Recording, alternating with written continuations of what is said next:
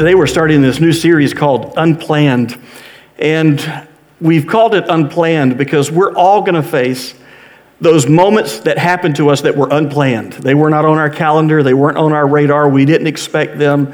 And often those unplanned moments aren't good. They're scary, they're frightening. A worldwide pandemic was an unplanned event as far as I was concerned. No one asked me about that, it just happened. Maybe for you, an unplanned event is the loss of a job, or maybe the death of a loved one. Maybe for you, the unplanned event is the fact that you are struggling financially because of the economy and all the restrictions during the COVID 19 lockdowns. I don't know what unplanned events happen to you, but I, know this in my life, and maybe you can relate. Unplanned events can often leave me fearful and disoriented, not knowing what to do. And it's in those moments that I need to be reminded that when things happen to me that were unplanned and took me by surprise, they don't take God by surprise. And even in the unplanned moments of my life, God still has a plan for my life. God is still sovereign. He is still in control. And I can trust Him that He is with me and He's for me. So, this month, we're going to talk about some of the ways that God is with us and for us and has a plan for us, even when life takes an unexpected turn. Today, I want to talk about those unplanned events that we call tragedies. Tragedies can take many forms. They're those unexpected, horrific events that happen. Maybe uh, a tragedy is a hurricane or a fire or a flood or a tornado or a tsunami. Hurricanes and all of those things take the form of natural disasters. Those are tragedies in people's lives. At other times, tragedies aren't because of natural disasters, they're because of human depravity. War and terrorism and racism and acts of violence and child abuse or other forms of crime are examples of tragedies that happen to people as a result of human depravity. But you know, tragedies can hit close to home in a personal way. A tragedy can be when that young woman is told by her physician, You'll never be able to have a child. Or a tragedy can be whenever that man is approaching his retirement and he's got all of his retirement activities planned that he's diagnosed with stage four pancreatic cancer and given only a few months to live. Or a tragedy can be when a mom and a dad get the call late one night that their teenage son has been killed in an automobile accident. And those three examples are not just something I pull out of the air. I, know those people. I, know them. I was there whenever they were facing those tragedies in their lives. And tragedies can leave you feeling absolutely devastated, and they can leave you feeling helpless and hopeless. But here's something I know about tragedy tragedies get people talking. Have you ever noticed that? Whenever people read about a tragedy or they hear about a tragedy in the news, it gets people talking. We, we get on the phone or we sit around the television or we listen to uh, the news program on the radio or we scroll Twitter or we make comments on Facebook or we gather with a couple of people over at Starbucks and we, we talk about the tragedy that we're reading about or that we've heard about. That tragedy that hasn't happened to us, but it's happened to those other people. And sometimes, whenever we talk about tragedy, we, we talk about it in this detached way as if tragedies only touch other people. They don't really have anything to do with me. It's those other people that are affected. And we talk about it in such a way that we deal with it and then we go on with our lives and we don't think a whole lot more about it afterwards. It's just another event in the news. And we act like tragedies never touch us. We become detached from it. And if we're not careful, uh, whenever we're talking about tragedies, we'll just kind of boil it down to a couple of questions What happened and who's to blame? We, we've seen that with COVID 19. Well, what happened? Who's to blame? We do that in other situations because we like to play that old blame game that there has to be someone to blame, and that lets me off the hook, and I don't have to think about my personal exposure to tragedy because tragedies happen to those people, and we can find someone to blame for the tragedy, and then we can just go on with our lives. Have you ever watched a news program and they're interviewing victims of a tragedy and you'll hear people make statements like this? You know, I never dreamed this would happen. This happens to other people, but I never dreamed it would happen to me. I never dreamed it would happen to my family. That, that's the habit that we have of thinking tragedy only touches other people and we can be detached from it. And we start playing that blame game. We want to know who's to blame. I mean, there's a good time to investigate things that happen so that we can hopefully prevent them from happening again. But often, often we blame the victims. Well, you know, that, that guy that got pancreatic cancer, well, maybe he should have just taken better care of himself. Should have eaten healthier. Should have taken these supplements, and that would have never have happened to him. Well, that young lady that can't have a baby, well, maybe it's because she was promiscuous in college. Maybe, maybe, maybe that's what it is.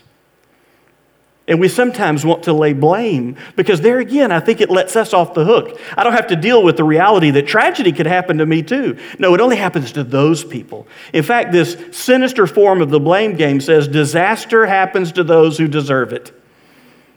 Disaster happens to those kind of people, other people, and it happens to those who deserve it. And all the while, there is a greater tragedy that faces every single one of us. It is a tragedy that is inevitable, but it's also avoidable. And Jesus wants to teach us to look beyond the everyday tragedies of our lives and see that there is an ultimate tragedy that we are all exposed to.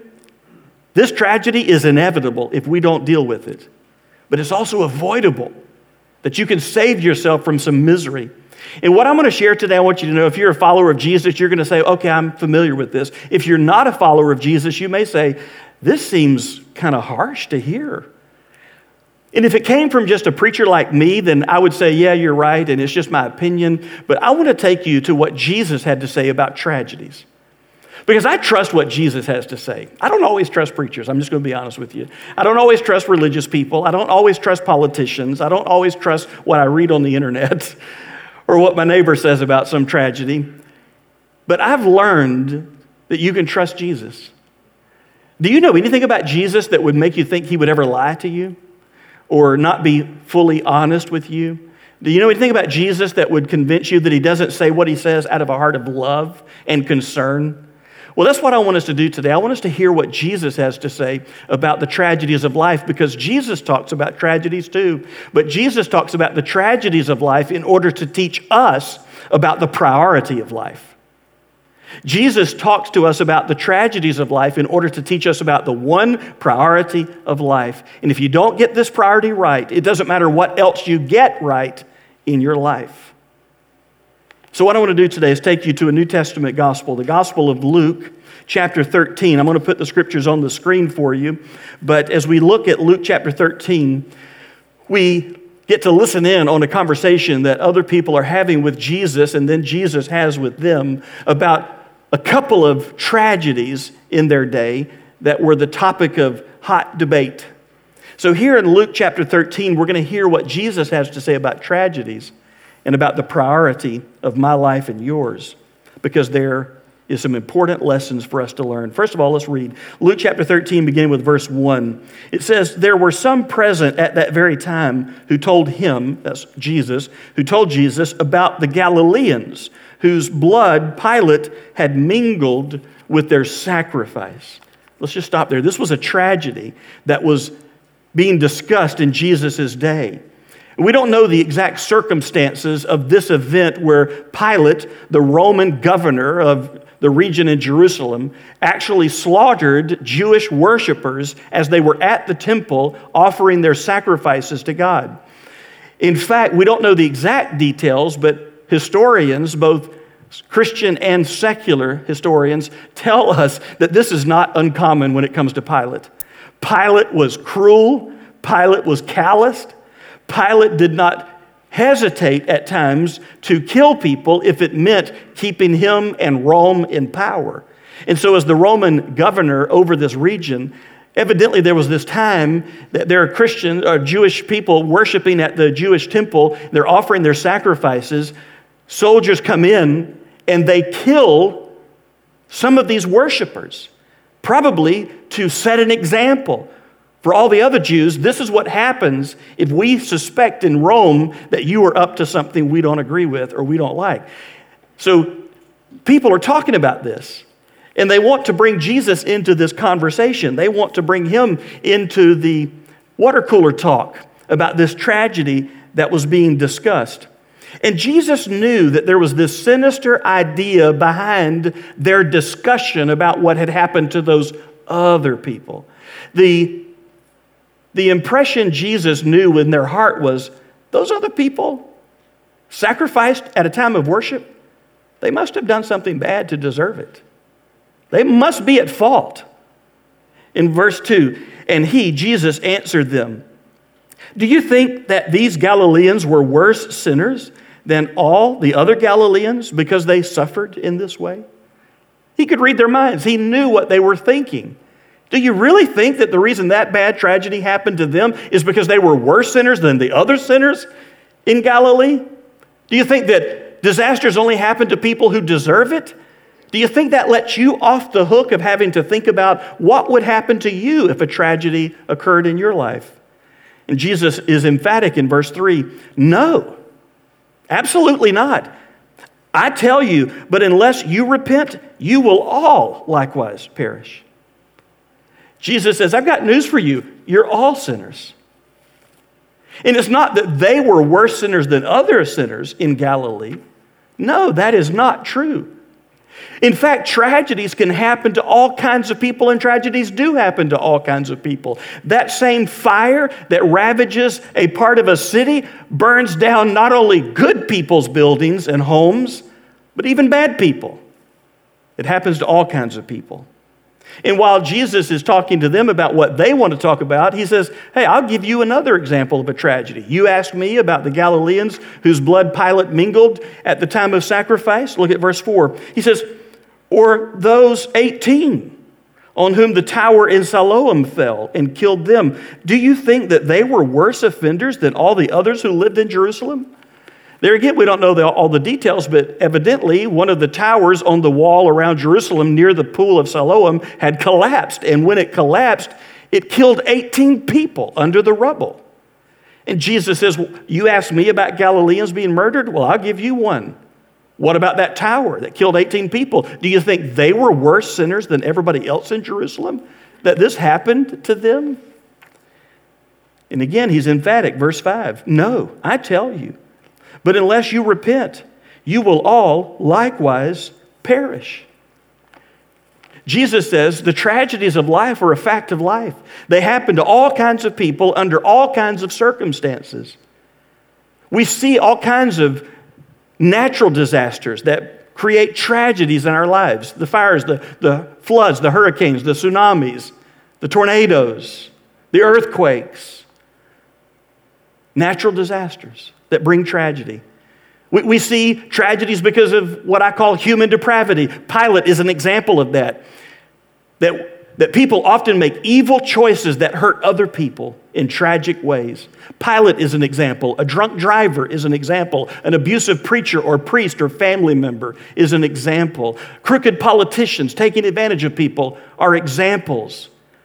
People who harbor racism in their heart are examples of tragedies that often occur because of the evil in human hearts. And then, of course, human deficiency. Sometimes it's not that anyone did anything wrong, it's just we live in a broken world and what we create is not perfect. That's why towers will sometimes fall. That's why planes will sometimes fall out of the sky. That's why sometimes your brand new car gets recalled back to the manufacturer because of some problem that you've got to have corrected now. Because we're not perfect, and what we create is not perfect, and often our imperfection leads to tragedies. And Jesus is saying, I want to disabuse you of this notion that disasters only happen to those who deserve it. In fact, Jesus is saying, I need you to understand there is a greater tragedy than any tragedy you can talk about that is going to fall on all people unless they get right with God. Jesus says the greatest tragedy is not to die. The greatest tragedy is to die without being right with God.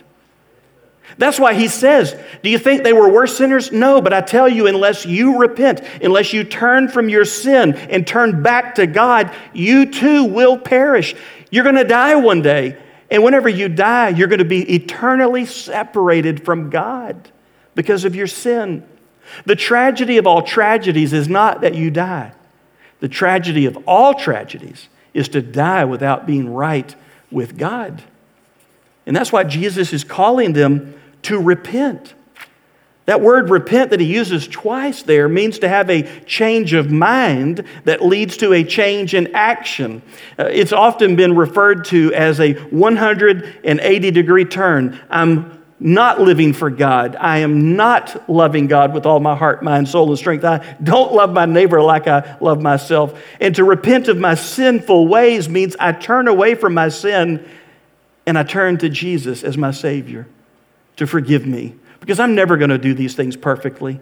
I'm a sinner. I fall short of the glory of God. I miss the mark, the standard that God has for me.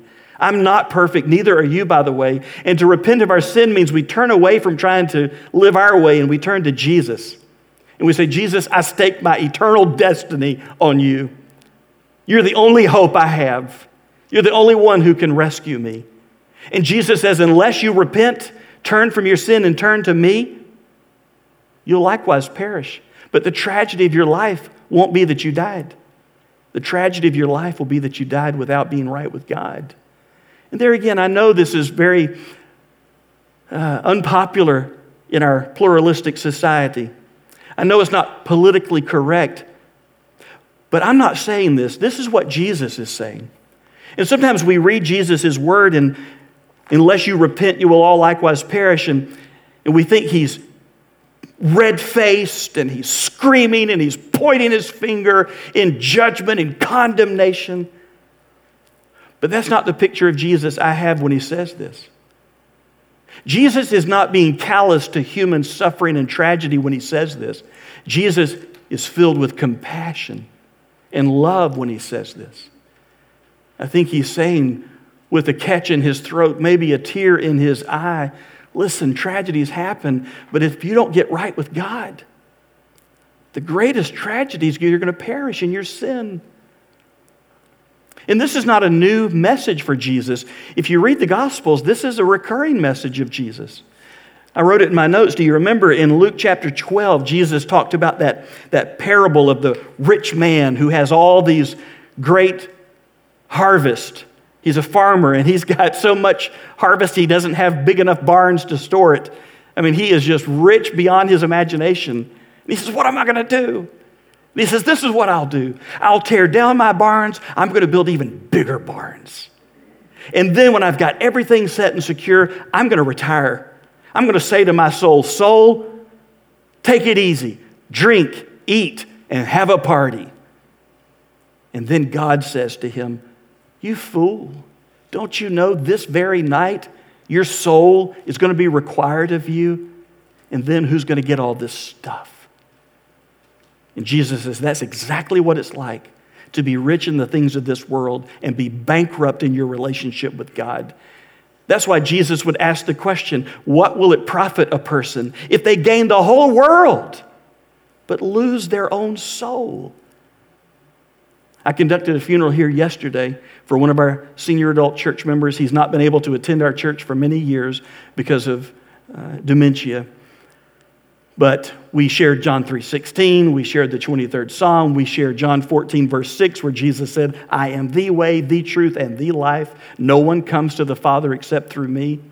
Because I wanted and the family wanted me to make sure that I shared the gospel. And then after the service was over and I thought we were done, the daughter stood up right here at the front. She said, Hey, before everyone leaves, I want you to make sure you heard this today. If you've never personally trusted Jesus as your Lord and Savior, do it today. Be ready to meet God. And I thought then, this is the spirit in which Jesus was saying this to this crowd. Not condemnation, but compassion. And it's the same spirit in which I'm saying it to you, friend. You need Jesus in your life. You need to turn from your sin and believe in Him. This is a tragedy that awaits you to die without God. But it's a tragedy that is wholly avoidable if you will come to Jesus. How many of you are part of our church and you know my favorite verse of scripture? I kind of weave it in almost every sermon. What is it? What is it? John 3:16. Yep. And what did Jesus say in John 3:16? For God so loved the world. That means he loves you, loves everybody. For God so loved the world that he gave his only begotten son, that's Jesus, that whoever believes in him, that is whoever trusts in him, whoever puts their confidence in him, whoever believes in him should not perish, but instead they'll have everlasting life. Jesus says, unless you repent, you will all likewise perish. Not just die, but die and be eternally separated from God. That is the tragedy of all tragedies. But God sent His Son so that you don't have to face that tragedy, so that you can know no matter what happens to me in life, no matter what happens at my death, no matter if I die in a tragic way or if I die as an old person in my sleep peacefully, which is my choice, by the way. That's what I'm asking the Lord for. Uh, no matter. It doesn't matter because I'm right with God. And the priority of life is to get right with God so that when you die, you're ready. You say, come on, Ricky, this is a little morbid, you know, talking about death on a Sunday morning. Well, I don't know if you've noticed, but people are dying who've never died before. It's amazing. It's a, it's a pandemic of death. One out of one people die. And so I've always said, I will never use this kind of a topic as a fear tactic or a manipulative tactic, but I will not shy away from warning people about the coming reality that one day it is appointed unto all of us to die, according to the book of Hebrews. And after we die, we stand before God. And I want you to be ready. And the only way to be ready to stand before a righteous and perfect and holy God, who is also a loving and gracious and merciful God, is to trust in his Son, Jesus, who gave himself for each one of us. Jesus ended his sermon that day, his talk about tragedy, in a strange way. Look again at Luke chapter 13, verse 6. And he told this parable. Now, a parable is just a story that has a deeper meaning it's got a spiritual truth to it. So in Luke chapter 13, verse 6, he told this parable A man had a fig tree planted in his vineyard, and he came seeking fruit on it and found none. Verse 7 And he said to the vine dresser, Look, for three years now I have come seeking fruit on this fig tree, and I find none. Cut it down. Why should it use up the ground? Verse 8, and he answered him, Sir, let it alone this year also until I dig around it and put on manure. Verse 9, and if it should bear fruit next year, well and good. But if not, you can cut it down. And that's how the story Jesus told ended. You say, wait a minute, it's a cliffhanger. What happened? I mean, so after that next year of grace, did, did the owner of the vineyard come back and find that tree bearing great fruit? Or was it still barren and did it get cut down? And that's the question, isn't it? That's the point of Jesus' parable that he wanted his first hearers to wrestle with, and he wants you to wrestle with. God is looking for the fruit of repentance in your life where you are trusting Jesus as your Savior. And He's given you this day of grace. He's given you this new opportunity to get right with God and to bear the fruit of repentance by turning from your sin and believing in Jesus. Will He find that fruit in your life? The reason the parable is left open ended is because Jesus says, I'm going to put the pen in your hand. You get to write the ending of your story. You get to write the ending of your story. And my prayer is, and Jesus' prayer is, that you would say, and I turn from my sin and I put my confidence in one person, Jesus Christ and Jesus alone. He's the only one that lived a perfect life. He's the only one that died for me on the cross to take my punishment for all the wrong I've ever done or ever will do. He alone is the one who rose from the dead, victorious over death and sin and the grave. And I'm just going to stake my life on him. I'm going to stake my eternal destiny in him. I'm going to do what he said to do. I'm going to turn from my sin and believe in Jesus as my personal Lord and Savior. And when God looks at you, he'll see that fruit of repentance. But if the story is, I turned away from Jesus, I didn't want Jesus, I said no to Jesus, or I put it off, you're facing the great tragedy the tragedy of dying without being right with God.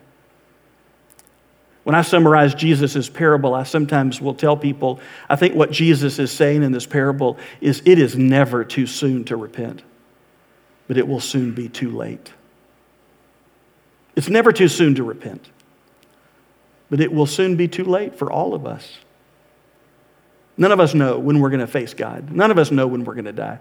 But what we can do is be right with God now so we can be ready.